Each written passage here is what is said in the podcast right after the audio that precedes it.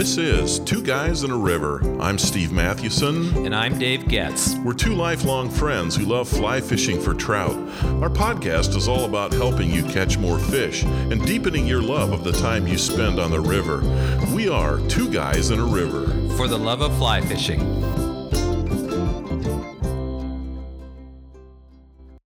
Today on our podcast, we're going to interview the authors of a best selling book on fly fishing the book is called The Fly Fisher's Book of Lists, and the authors are, well, us, Dave and me. Wait, you just called our book a bestseller? Is that true? Is that accurate? Well, yes, I think it is because our book is best enjoyed when it sells rather than sitting in a warehouse somewhere. and that's the definition of a bestseller, right? well, not exactly, but I, we think it's a terrific addition to any fly fisher's library. I will say that. Or if you don't have a library, it's great to have available whenever you have a few minutes to read and think about fly fishing. Even if you're not a reader, we think you'll enjoy it. Uh, the chapters take just one to two minutes to read, and some of the chapters will even make you laugh. Well, I love the uh, subtitle Life is Short, Catch More Fish. Yeah, one reviewer on Amazon said it's like little cookies for the brain. Isn't that good? I don't think I'm offended by that. That's right. he, he didn't well, say it was. He, did, he didn't say it was, or she didn't say it was deep and truthful. No, but I think this reviewer gave us five stars. So, hey, we'll take it. And that's what we're going to serve up today. We're going to serve up some little cookies. Uh, Dave and I, we're going to share and reflect on a few of our favorite lists from the book. Uh, we hope you'll pick up some wisdom or simply enjoy thinking about the sport that we love. So, Dave, where do you want to start? What's one of your favorite lists in this uh, bestseller? I have to say that one of my favorite lists is the one on page 100 that is eight adjustments to make for spring creeks. And this, uh, this list came from our interview with Gary Borger. And what I love about the list is I it took me a while to learn how to fish spring creeks. I thought I was a good fly fisher, and then I started fishing the spring creeks of the driftless and going time after time and not catching fish. I spent most of my early years fly fishing in the West, and you can get very lazy in the West. One, I was a bad fly fisher in the West, but even as a bad fly fisher, I could still catch fish now and then. Once I started fishing the spring creeks of the driftless, I was stumped about why is it so hard. And so this list that Gary Borger gave us, actually, it's a distillation of, of the interview, makes so much sense. So I'm just going to give you the eight and and maybe pick one that is uh, is really important to me. So there are eight in this list, and there are eight adjustments that you have to make. One is your attitude, and and Gary Borger mentioned that when you're fishing a spring creek, you just can't stand in the river and sling as if you're standing in a big freestone river in the west. So you have to make a different. You have to have a different attitude. The second one is your tackle. His big thing is that your tackle has to be lighter. The third thing is that your fly presentation has to be more precise, and that's because the water is very, very clear. And the fourth is the playing of the fish. With more refined tackle, such as fine leaders, um, you have to have more sophistication in how you actually play the fish. The fifth one is your visibility, and we've talked about this a lot. In the small spring creeks, you just have to work very hard at not casting your shadow across the creek, sneaking up to the runs, etc., etc.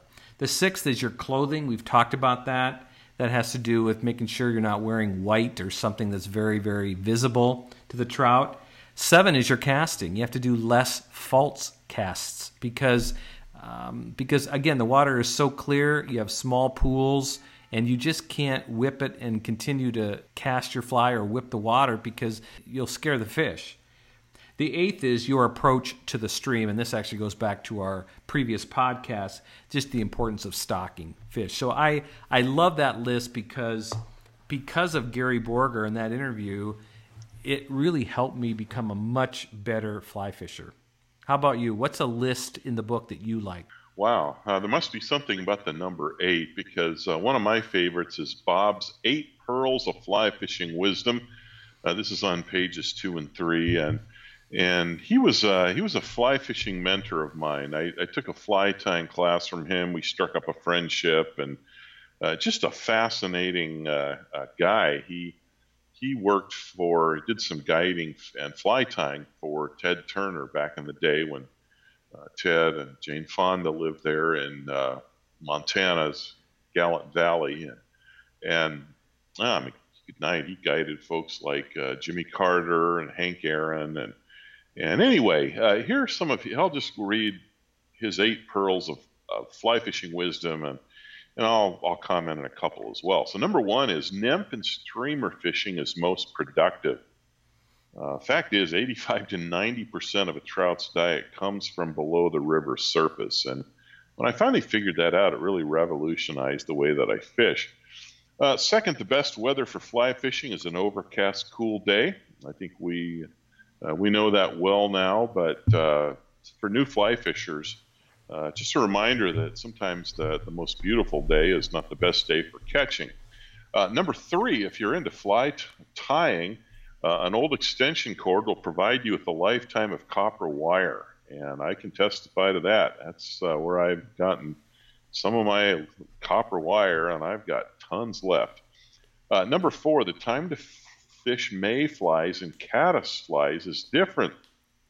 Uh, mayfly hatch, best time is midday uh, between 11 and 2. But if you're fishing a caddis hatch, the evening is when the majority of caddis flies emerge. Now, if you're right in the heart of the hatch, you know, okay, you can you can find them any time of the day. But uh, as summer starts to wear on, especially in the west, uh, uh, evening's a great time.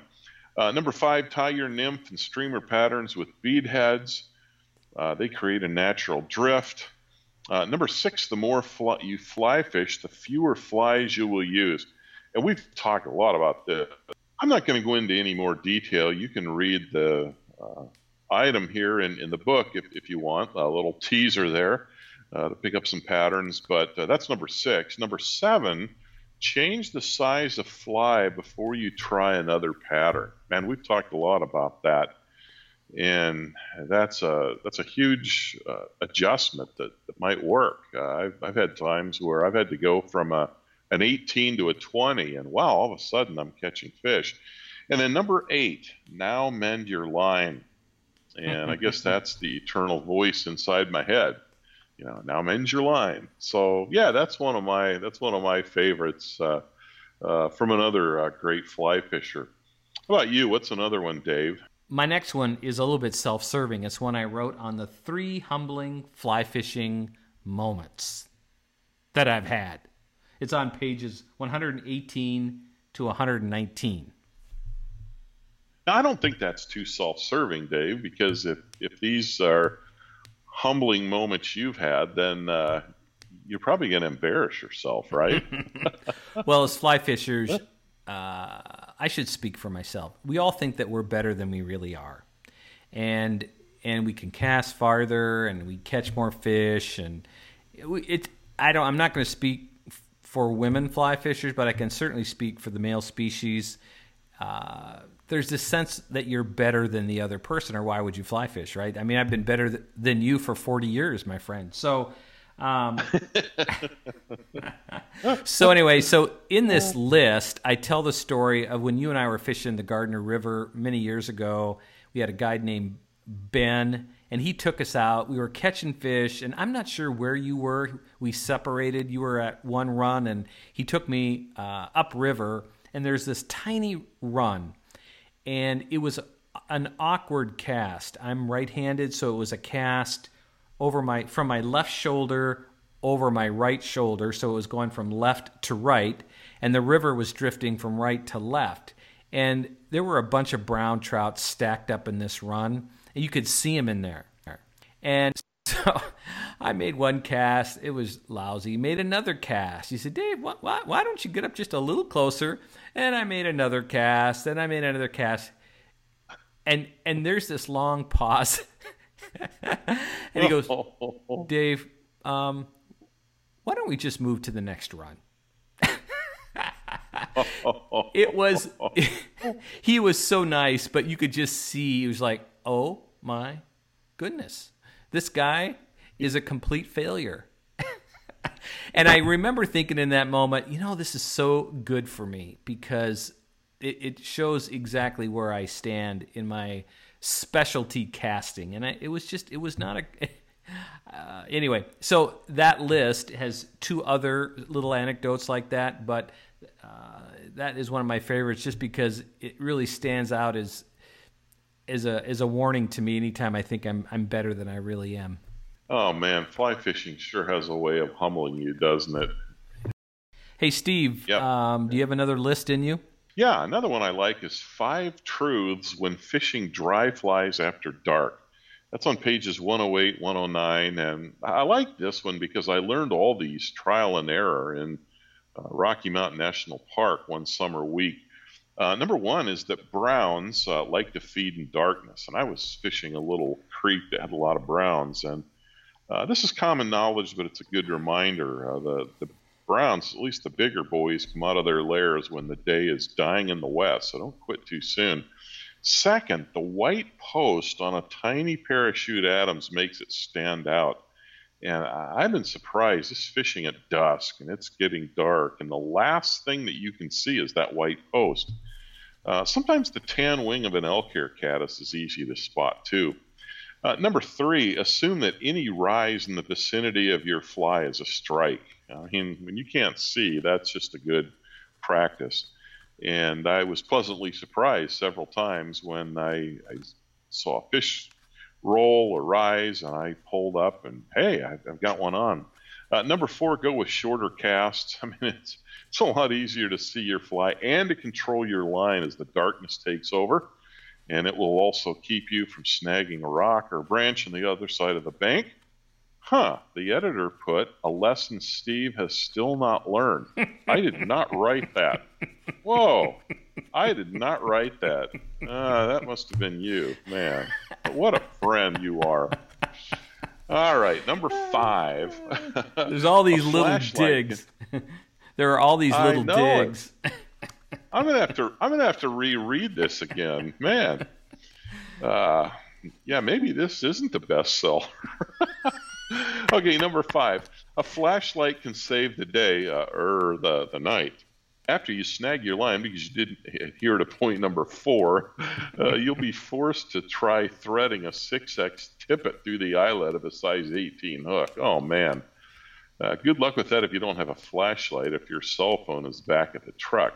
Actually, I think after we wrote that, I finally purchased one of those uh, uh, little headlamps. Man, I love that. I haven't had that much occasion to use it, but uh, whenever I have, that's such a that's such a great thing. So, how about you? Do you have a you have another one, Dave? I do. I think we're doing three lists each for this episode, and my last one is called Five Questions Before You Buy Your Next Pair of Waders, and it's on page uh, pages fifty eight to fifty nine. I like it because it has a little sass to it. I think we're always oversold by the brands, and we have to have this new pair of waders and has to be six hundred and has to be from Simms or and again, no dig at Simms. They're a wonderful, wonderful, wonderful brand. And if and so I basically give I think five or six. Um, it's actually five questions to ask. And here are the questions. One is how many days a year do you fly fish? That's really important. You and I fly fish anywhere from what 15 to 20 days a year. And so if you're fishing that mm-hmm. much, you need a decent pair of waders. They're not going to wait they're not going to wear out like a guide who might be going out 100 days a year. So you probably don't need that pair of Simms waders. Um, another question is is this my only pair of waders? So uh, is this a second pair or is this your primary pair? I pretty much have one pair of uh, full chest waders and then a pair of hip waders and I alternate. And of course, I use in the summertime, I don't wear waders at all. Number three, how brand conscious am I? And this is an important question. If if it's important to you to be seen wearing really nice waders, I mean that I mean some people think that way, right? Some people w- will purchase. You know, I purchase expensive cowboy boots, and I'll pair, you know, buy a pair of five hundred or seven hundred dollar pair of Lucchese's when in fact I could buy really just as good a pair for 150 bucks. But why do I do that? I don't know. But some people are brand conscious, right? Well, and I I want to buy an expensive pair of waders so that you see me wearing them. It just just makes me feel so good about myself, Dave. Let's keep moving. So the next yes. question, the next question is, what is my budget? And this really gets back to the, the the third point. I think I think we can all find a workhorse pair of of waders between 250 and 350. I actually just purchased a pair of Orvis waders, lightweight, that I really like, that I use in the winter as well as use in the summertime, or really not in the summertime, but spring and fall. 200 to 350 bucks, you're just fine. The fifth is, should I buy waders with boots attached? And I said, absolutely not. No. Yeah. no, you want the stocking foot waders, and you want to buy boots as an as a separate item, and uh, I think that goes without saying. Do you have any comments on that, Steve? I agree. If I think veteran fly fishers know that, but if you're a new fly fisher, you might think, "Hey, you know, here's a I can just get it all in one uh, shot." But uh, yeah, good luck putting them on and taking them off, and they're they're just they're just clunkier and they're they're cheaper because I'm not aware of any really high quality brand um, hey, that reminds me though. I remember once you were talking about uh, buying expensive waders, and you you mentioned about a, a, guy in a fly shop that you met who was going to Alaska. oh yeah, that story. That was funny. So this was actually quite a few years ago. Uh, but it was back when Glen Ellyn, which is near the town, I live in Wheaton, and I actually lived in Glen Ellyn at the time, but they had a really great fly shop called Fly and Field. It was on the corner uh, in downtown, just a, uh, not too far from the, where the Starbucks is today. Just a cute little shop. And it's clear that, well, they went out of business like a lot of retail uh, back then. But um, so I, I, walk in on a Friday afternoon thinking, eh, I just want to look around. I walk in, and the the uh, the the person at the at the front was helping a, and there's a lot of investment bankers and people that are in the financial services industry in our suburbs here. It's a white collar suburb, couple white collar suburbs, and so he was standing there. The fly shop monkey was helping him, and and I overheard the conversation. The guy goes, "Yeah, I'm gonna. I think I'm gonna go to Alaska for a trip." And you could just see the eyes get big, you know, with the person who was helping him. And I think you need this fly and fly rod, and I think you need. I remember the guy saying, "So this will give me the advantage. This fly rod. It was like a thousand dollar, fifteen hundred dollar fly rod." and the guy, "Yeah, it really will. Yeah." Mm-hmm. And by the time that guy got out of there, I think he had like five thousand dollars worth of gear. Man, wow! And he probably Awful. used it once, and it probably sat in his, you know, in his closet for another twenty years um, but anyway, the point is, if you're a new fly fisher, you don't have to buy all the hype, right?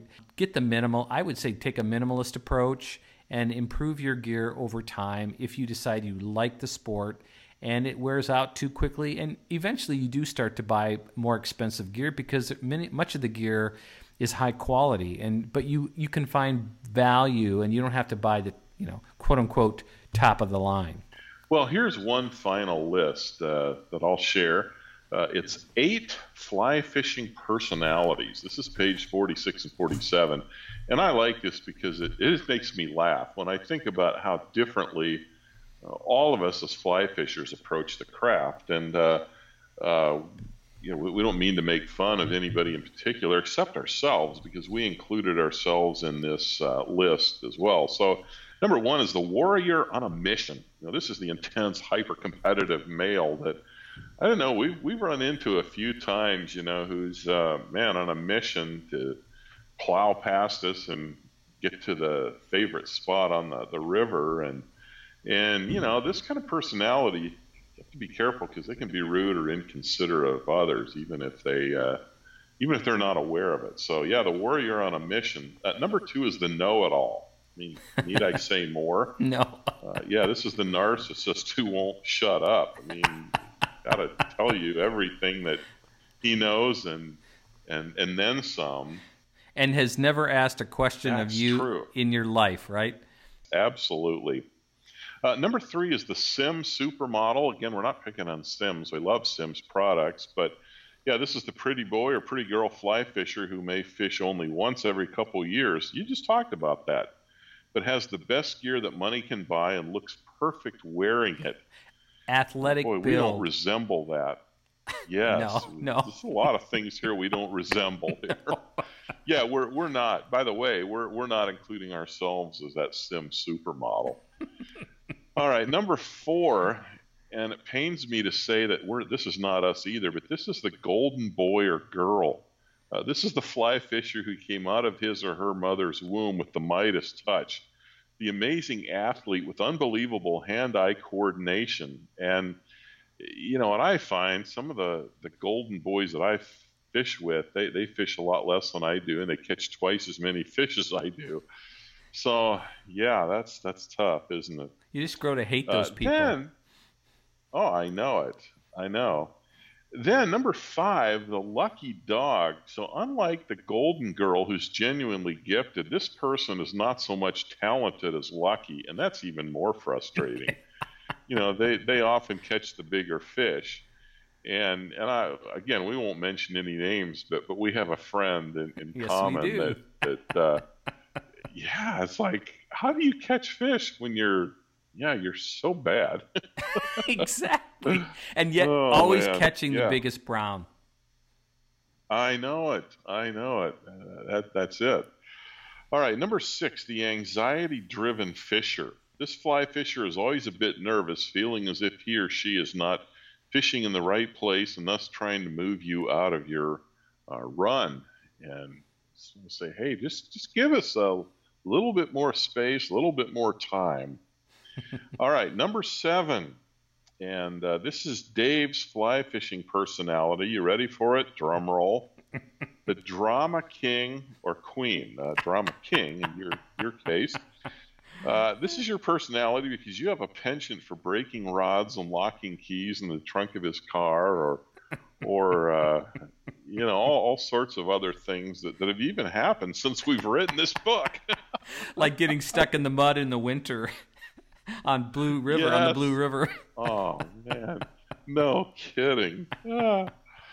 Wow. Well, the final one is me. I guess I'm the restless soul. Yes, you Uh, are. because- let me just let me yeah, just step in here. Let me just step in here, Oh, okay? I can finish this one. Steve is the most annoying guy that you can fish with because no matter how quickly you move from run to run, he's moving more quickly. So if you even blink, he's up a half a mile and he's ruined all the runs between you and him. And so to get ahead of him, you have to stop fishing for about 30 minutes and just run as fast as you can to get ahead of him. So you get one good run and then he's back around over to the next and up another quarter mile from you. Steve is just miserable to fish with. Not always, but sometimes. Man, I'm gonna I'm gonna get a video next time with my camera with you running after me with your waders. I don't recall that, but uh, hey, it's in the book. It must be true. Oh. Oh man. So yeah, that's a, that's a little bit of a taste of what you can find in our book. Oh, You know, I, I think all these lists are found in our book, The Fly Fisher's Book of Lists. Life is Short, Catch More Fish. Uh, it's published by Big Snowy Media. It's available on Amazon for twelve ninety nine, so it's not that expensive. It's one of those books that you can even Oh. take with you uh, when you fish.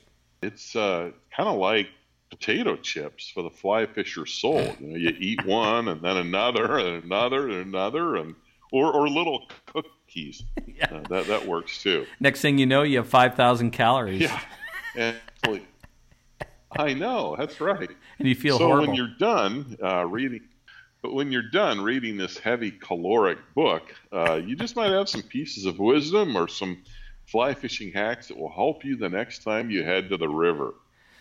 All right, so uh, yep, that'll do it. Uh, hey, it's time for great stuff from our listeners, and here are a couple of comments on our podcast episode: six practices for stalking trout. First one comes from Mark, and this made me laugh. He says, Drop down and give me 20. Casts, that is. Another fine podcast, Fish On. Here's one by David. Uh, he said, Yes, indeed, very good advice. Stalking fish or sight fishing can be a blast. There are times when the situation calls for the stop, drop, observe, and crawl method, the sneak attack, especially on small streams or low water, clear sky conditions. Stealth is a must. Just as important in these conditions is the delicate and accurate cast. There's no room for mistakes, or the pool can scatter in all kinds of directions, leaving you frustrated. Often we rely on the buddy system. One will play the role of spotter while the other does the army crawl while getting directions from the spotter. Often this can be a rewarding experience for both, both fly fishers. Uh, Dave will have to try that if I'm not uh, half hour in front of you. anyway, David goes on and he says, Success on a high five. Stalking a large fish can put all your skills to the test. Maintaining your composure can be very difficult and sometimes disastrous. It's something like buck fever. Instead of blowing the shot, you blow the cast. Oh yeah, yeah. I know it's uh, that can happen, but he's right. Uh, you know, sometimes you can work together and I think we talked about that before, where you know occasionally we're small stream. One of us is maybe you know upstream just a few yards, saying, "Okay, yeah, crawl, crawl to the right, put your cast. You see that tree in the opposite bank? Put it just to the left of that." Yeah, that, that can be kind of fun. So remember, we were on the Yellowstone last year, and it was that really windy day and it was in the fall, probably September 20th, 21st. It was sunny out, and there was this big, really strong current right in front of us, but just outside that current, just directly perpendicular, you had to cast out about 15 feet or 18 feet, and if you got it right in the in the perfect spot, you'd catch fish, and you were catching fish and catching fish. In a sense, you kind of did that. You said, "Hey, Dave, why don't you come over here?" and and and I was fishing near you, but I wasn't catching anything. And you, it's not so much you were spotting the fish, but you knew exactly where they were hitting because they were hitting your fly. There is something really wonderful about that that partnership that can happen on the river. Yeah, there really is, really is. So, yeah, happy stalking uh, fish. It's uh, it's an important practice. Well, that's all for today. Hey, thanks again for listening. I'm Steve Mathewson. And I'm Dave Getz. Until next time, we are two guys and a river. For the love of fly fishing and the love of lists.